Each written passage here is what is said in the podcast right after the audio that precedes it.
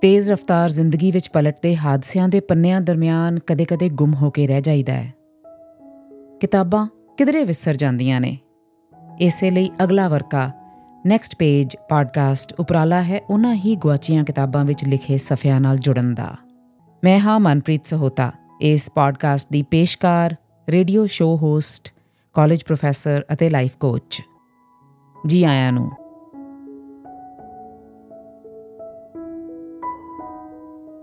ਪੰਨਾ ਨੰਬਰ 34 ਤੇ ਅੱਜ ਪੇਸ਼ ਹੈ ਲੈਂਦੇ ਪੰਜਾਬ ਦੇ ਬ੍ਰਾਡਕਾਸਟਰ ਤੇ ਲਿਖਾਰੀ ਸਲੀਮ ਖਾਨ ਗਿੰਮੀ ਦੀ ਕਹਾਣੀ, ਪਾਣੀ ਦੇ ਪਹਾੜ। ਬੇਰਾਂ ਕੰਜਰੀ ਨੇ ਰੇਸ਼ਮੀ ਸਲਵਾਰ ਚੁੱਕ ਕੇ ਗੋਰੀ ਪਿੰਨੀ ਤੇ ਖੁਰਕਿਆ ਤੇ ਫਿਰ ਬੁਰਾ ਜਿਹਾ ਮੂੰਹ ਬਣਾ ਕੇ ਸਰੰਗੀ ਨਵਾਜ਼ ਉਸਤਾਦ ਨੂੰ ਪੁੱਛਿਆ, ਵੇ ਉਸਤਾਦ, ਪਾਣੀ ਸਰੋ ਸਰੋ ਤਾਂ ਹੀ ਚੜਿਆ ਜਾ ਰਿਹਾ ਏ, ਥੱਲੇ ਕਦੋਂ ਉਤਰੇਗਾ?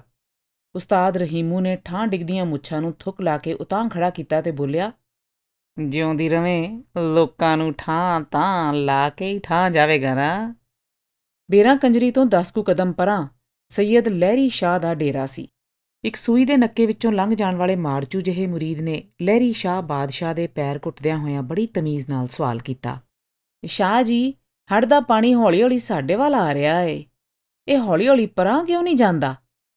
ਸੈਯਦ ਲਹਿਰੀ ਬਾਦਸ਼ਾਹ ਨੇ ਅੱਖਾਂ ਪੁੱਟ ਕੇ ਦਰਿਆ ਵੱਲ ਨਜ਼ਰ ਮਾਰੀ ਜੋ ਕਰੇ ਸੋ ਹੋ ਦਾ ਨਾਰਾ ਮਾਰਿਆ ਤੇ ਬੋਲਿਆ ਪਿਆਰਿਓ ਹੜ ਦੇ ਪਾਣੀ ਨੂੰ ਇਹੋ ਹੁਕਮ ਏ ਭਈ ਅੱਗੇ ਵਧੀ ਚੱਲ ਇਹ ਕਹਿ ਕੇ ਪੀਰ ਜੀ ਅੱਖਾਂ ਬੰਦ ਕਰਕੇ ਫਿਰ ਜਪ ਤਪ ਵਿੱਚ ਲੱਗ ਗਏ ਪੀਰ ਤੋਂ ਦੂਰ ਹਟਵਾ ਇੱਕ ਮੁਜ਼ਾਰਾ ਰੁਕਨੁਦੀਨ ਚੌਧਰੀ ਕੁਦਰਤੁੱਲਾ ਦੇ ਪੈਰਾਂ ਦੀਆਂ ਉਂਗਲਾਂ ਦੇ ਕੜਾਕੇ ਕੱਢ ਰਿਹਾ ਸੀ ਤੇ ਦਾਣਾ ਖਾਂਦੀ ਘੋੜੀ ਨੂੰ ਤੱਕ ਰਿਹਾ ਸੀ ਕੜਾਕੇ ਕੱਢਦਾ ਉਹ ਚੌਧਰੀ ਕੁਦਰਤੁੱਲਾ ਨੂੰ ਕਹਿਣ ਲੱਗਾ ਏ ਚੌਧਰੀ ਜੀ, ਘੋੜੀ ਸੋਹਣੀ ਏ।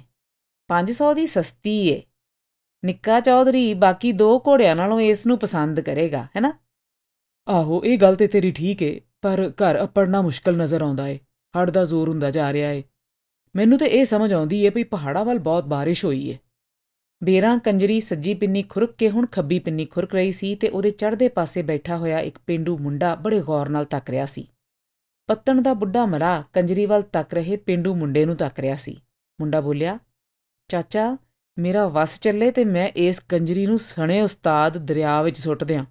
ਵੇਖ ਕਿੰਨੀ ਬੇਹਯਾਈ ਨਾਲ ਲੋਕਾਂ ਨੂੰ ਪਿੰਨੀਆਂ ਵਿਖਾ ਰਹੀ ਏ। ਉਹ ਵਿਖਾ ਰਹੀ ਏ ਤੇ ਅਸੀਂ ਵੇਖ ਰਹੇ ਹਾਂ ਕਿਆਮਤ ਦੀਆਂ ਨਿਸ਼ਾਨੀਆਂ ਨੇ, ਹੋਰ ਕੀ ਏ?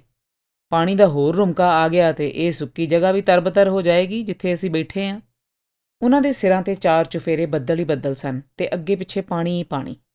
ਉਹ ਸਾਰੇ ਅੱਜ ਦੁਪਹਿਰ ਵੇਲੇ ਪਾਣੀ ਦਾ ਛਰਾ ਪਾਰ ਕਰਕੇ ਦਰਿਆ ਦੇ ਪੱਤਣ ਉੱਤੇ ਆਏ ਸਨ। ਸਾਵਣ ਦੇ ਦਿਨ ਸਨ ਤੇ ਪਹਾੜਾਂ ਉੱਤੇ ਗਹਿਰੇ ਬੱਦਲ ਵਸਦੇ ਜਾਪਦੇ ਸਨ। ਜਦੋਂ ਆਏ ਸਨ ਤੇ ਬੁੱਢੇ ਮਲਾਹ ਨੇ ਉਹਨਾਂ ਨੂੰ ਦੱਸਿਆ ਸੀ ਕਿ ਦਰਿਆ ਲਾਂਘਾ ਨਹੀਂ ਦੇ ਰਿਹਾ। ਪਾਣੀ ਉੱਤਰ ਗਿਆ ਤੇ ਉਹ ਬੇੜੀ ਦਰਿਆ ਵਿੱਚ ਪਾ ਦੇਵੇਗਾ।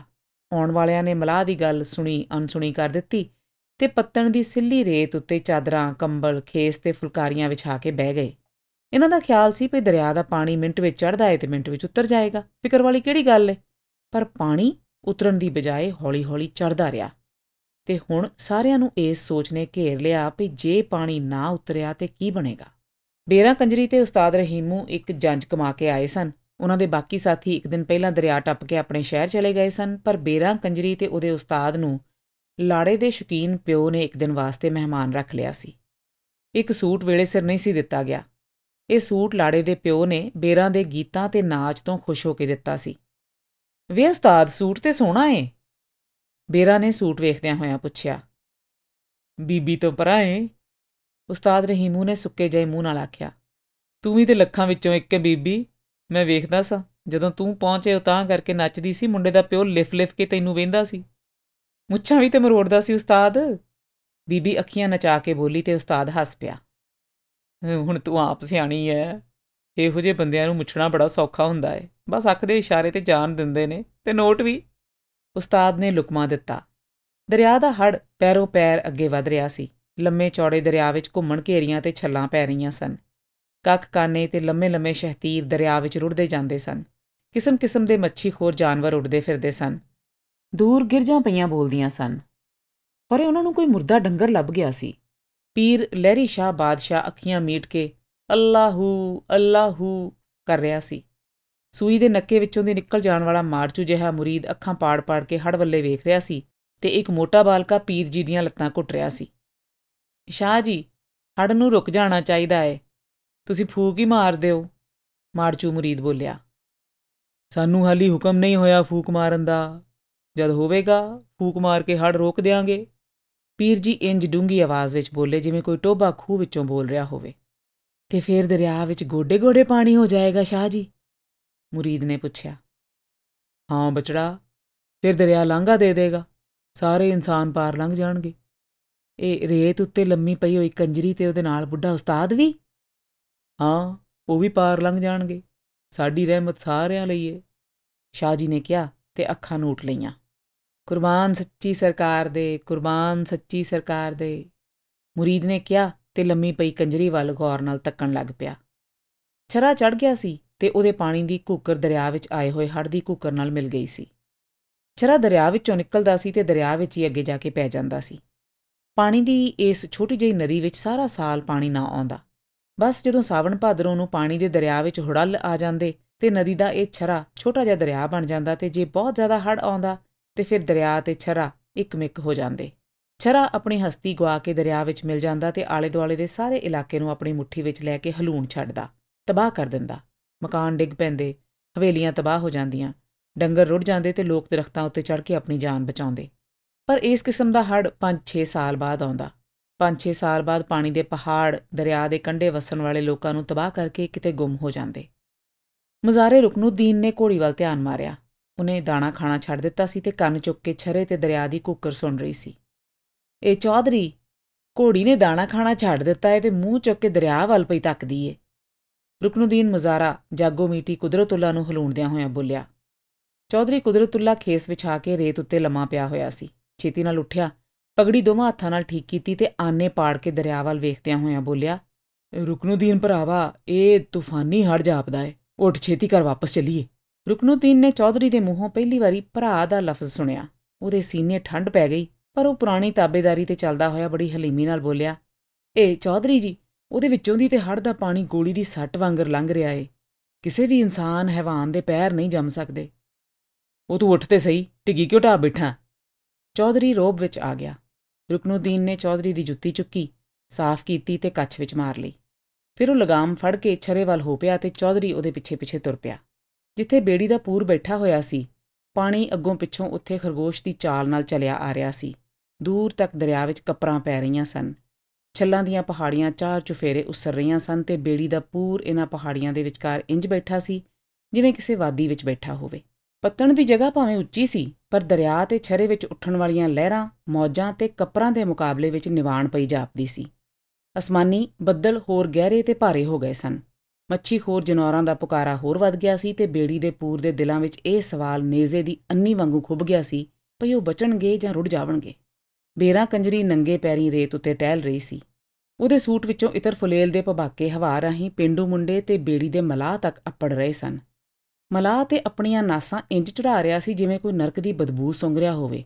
ਪਰ ਪਿੰਡੂ ਜਵਾਨ ਆਪਣਾ ਲੋਟੇ ਵਰਗਾ ਮੂੰਹ ਖੋਲ ਕੇ ਇੰਜ ਲੰਮੇ-ਲੰਮੇ ਸਾਹੀ ਖੁਸ਼ਬੂ ਪੀ ਰਿਹਾ ਸੀ ਜਿਵੇਂ ਮਿੱਠੇ ਦੁੱਧ ਦਾ ਗਲਾਸ ਪੀ ਰਿਹਾ ਹੋਵੇ। ਬੜੀ ਧੱਕੜ ਜਵਾਨ ਏ। ਪਿੰਡੂ ਮੁੰਡੇ ਨੇ ਬੇਰਾਂ ਦਾ ਕੱਦ ਕਾਠ ਅੱਖੀਆਂ ਵਿੱਚ ਬਿਉਂਤ ਕੇ ਆਖਿਆ ਹਰਾਮ ਦੀ ਕਮਾਈ ਉੱਤੇ ਪਲੀ ਹੋਈ ਏ? ਮਲਾਹ ਨੇ ਆਖਿਆ, ਇਹਦੇ ਨਾਲ ਦਾ ਬੁੜਾ ਤੇ ਕਬਰ ਦਾ ਮੁਰਦਾ ਜਾਪਦਾ ਏ। ਜਵਾਨ ਮੁੰਡਾ ਬੋਲਿਆ, ਆ ਭੰਗ ਚਰਸ ਅਫੀਮ ਤੇ ਦੂਜੇ ਨਸ਼ੇ ਜ਼ਿਆਦਾ ਕਰਦਾ ਹੋਵੇਗਾ? ਵੇਖੇ ਨਾ, ਅੱਖਾਂ ਇੰਜ ਮੀਟੀਆਂ ਹੋਈਆਂ ਨੇ ਜਿਵੇਂ ਕੁੱਕੜ ਨੂੰ ਮਹਿਰ ਕੀ ਤਾਪ ਚੜਿਆ ਹੋਵੇ। ਬੇਰਾਂ ਨੂੰ ਅਚੋਵਾਹੀ ਲੱਗੀ ਹੋਈ ਸੀ। ਉਹ ਹਿਰਨੀ ਸੀ ਜਿਹੜੀ ਦੋ ਪਾਣੀਆਂ ਦੀ ਕੈਦ ਵਿੱਚ ਫਸ ਗਈ ਸੀ। ਉਹ ਸੁਭਾਨ ਅੱਲਾ ਕਹਿਣ ਵਾਲੀਆਂ ਅੱਖੀਆਂ ਤੇ ਕੁਰਬਾਨ ਜਾਵਾਂ ਬੋਲਣ ਵਾਲੇ ਹੱਥਾਂ ਤੋਂ ਦੂਰ ਪਾਣੀ ਦੇ ਪਹਾੜਾਂ ਵਿੱਚ ਜਾ ਡਿੱਗੀ ਸੀ। ਉਹ ਸਮਝ ਰਹੀ ਸੀ ਉਹਦਾ ਬਚਣਾ ਮੁਹਾਲ ਏ। ਕਠੋਰ ਦਿਲ ਹੜ ਉਹਦੀ ਸੁੰਦਰਤਾ ਦਾ ਜਾਣੂ ਨਹੀਂ। ਇਸ ਕਠੋਰ ਦਿਲ ਲਈ ਉਹਦੇ ਨਖਰੇ ਫਜ਼ੂਲ ਨੇ। ਵੇ ਉਸਤਾਦ, ਉੱਠ।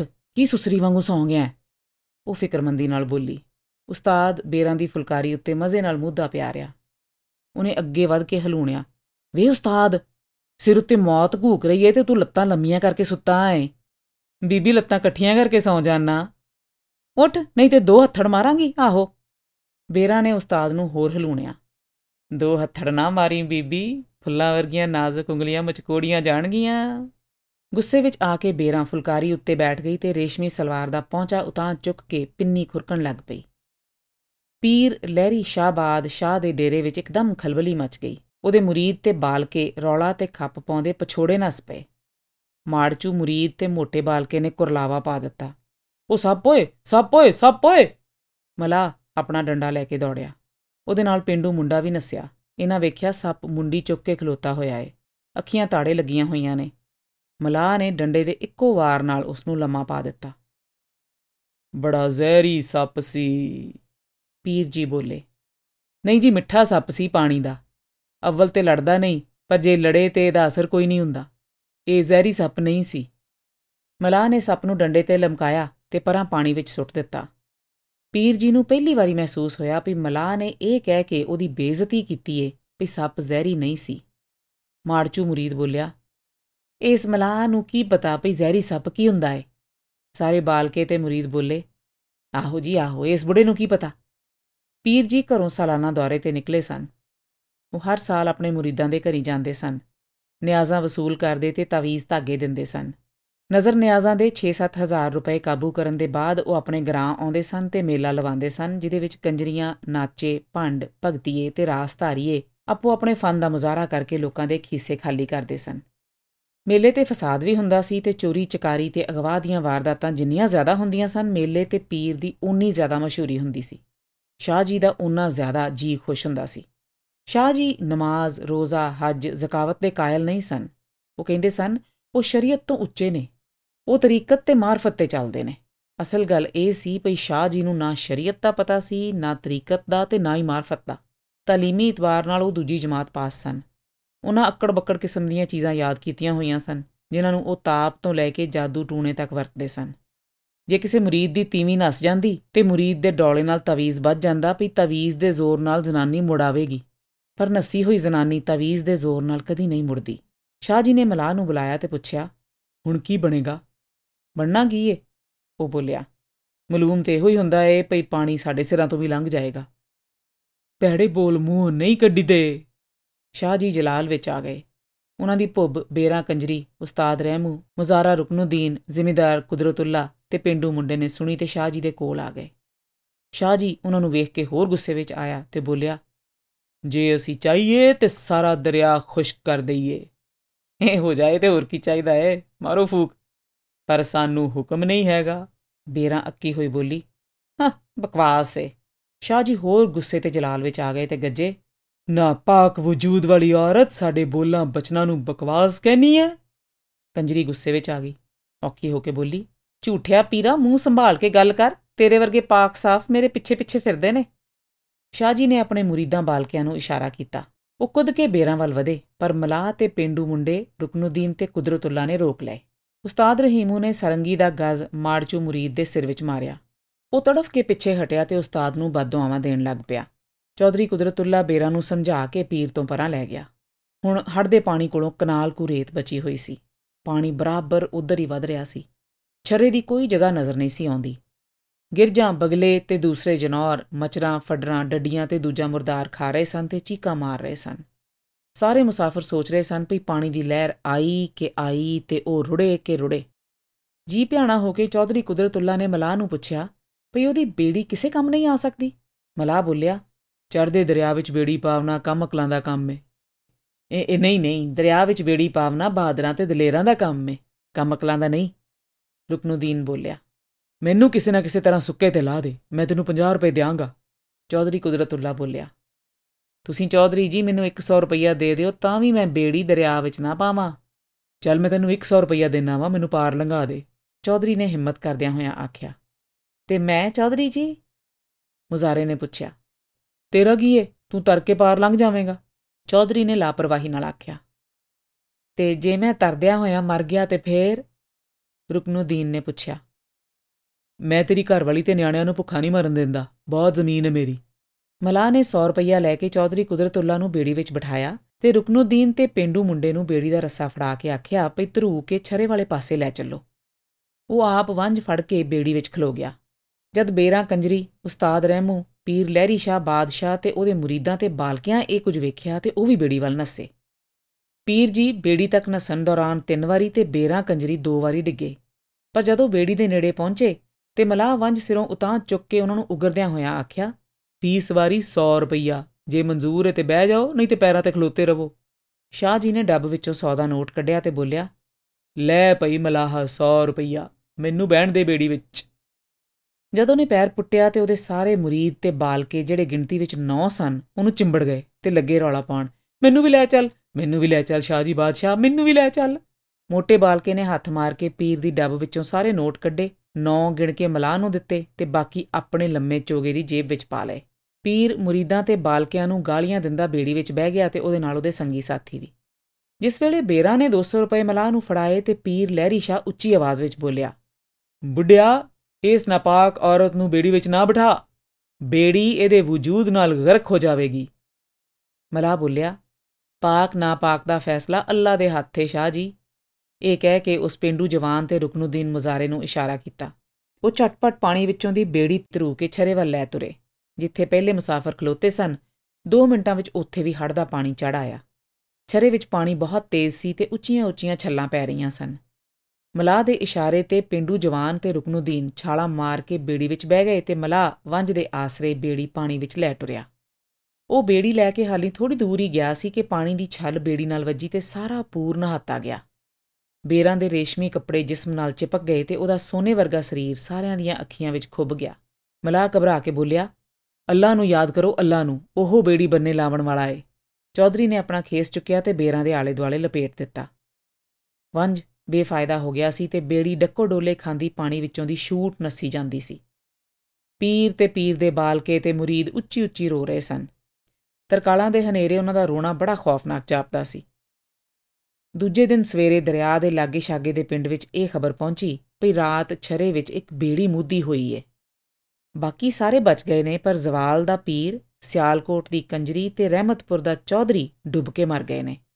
ਚੌਧਰੀ ਦੀ লাশ ਤੇ ਲਾਪਤਾ ਏ, ਪਰ ਪੀਰ ਤੇ ਕੰਜਰੀ ਦੀਆਂ ਲਾਸ਼ਾਂ ਮਿਲ ਗਈਆਂ ਨੇ। ਉਹਨਾਂ ਦੀਆਂ ਲਾਸ਼ਾਂ ਕਮਾਦ ਵਿੱਚ ਲੁਕੀਆਂ ਹੋਈਆਂ ਸਨ ਤੇ ਦੋਹਾਂ ਨੇ ਜੱਫੀ ਪਾਈ ਹੋਈ ਸੀ।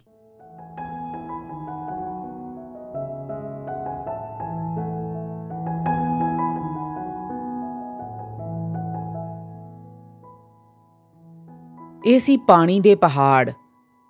ਸਲੀਮ ਖਾਨ ਗਿੰਮੀ ਦੀ ਕਹਾਣੀ। ਇਸ ਨੈਕਸਟ ਪੇਜ ਅਗਲਾ ਵਰਕਾ ਪੋਡਕਾਸਟ ਤੇ ਤੁਸੀਂ ਸੁਣ ਸਕਦੇ ਹੋ ਪੰਜਾਬੀ ਸਾਹਿਤ ਵਿੱਚੋਂ ਲੇਖ, ਕਹਾਣੀਆਂ ਨੋਵਲ ਆਤਮ ਕਥਾ ਕਵਿਤਾਵਾਂ ਅਤੇ ਹੋਰ ਕਈ ਕੁਝ। ਕਦੀ-ਕਦੀ ਲੇਖਕਾਂ, ਕਲਾਕਾਰਾਂ ਤੇ ਅਦਬ ਦੇ ਕਦਰਦਾਨਾਂ ਨਾਲ ਗੱਲਬਾਤ ਵੀ ਕਰਿਆ ਕਰਾਂਗੇ। ਜੇ ਇਸ ਪੋਡਕਾਸਟ ਨੂੰ ਤੁਸੀਂ ਰਿਵਿਊ ਕਰ ਸਕੋ ਇਸ ਦੀ ਰੇਟਿੰਗ ਵੀ ਕਰ ਸਕੋ ਤਾਂ ਇਹ ਵੱਧ ਤੋਂ ਵੱਧ ਲੋਕਾਂ ਤੱਕ ਪੁੱਜ ਸਕੇਗਾ। ਅੱਜ ਇਨਾ ਹੀ। ਅਗਲੇ ਵਰਕੇ ਦੀ ਇਬਾਰਤ ਪੜਨ ਤੱਕ ਆਗਿਆ ਦਿਓ। ਸੁਣਦੇ ਰਹੋ, ਪੜ੍ਹਦੇ ਰਹੋ।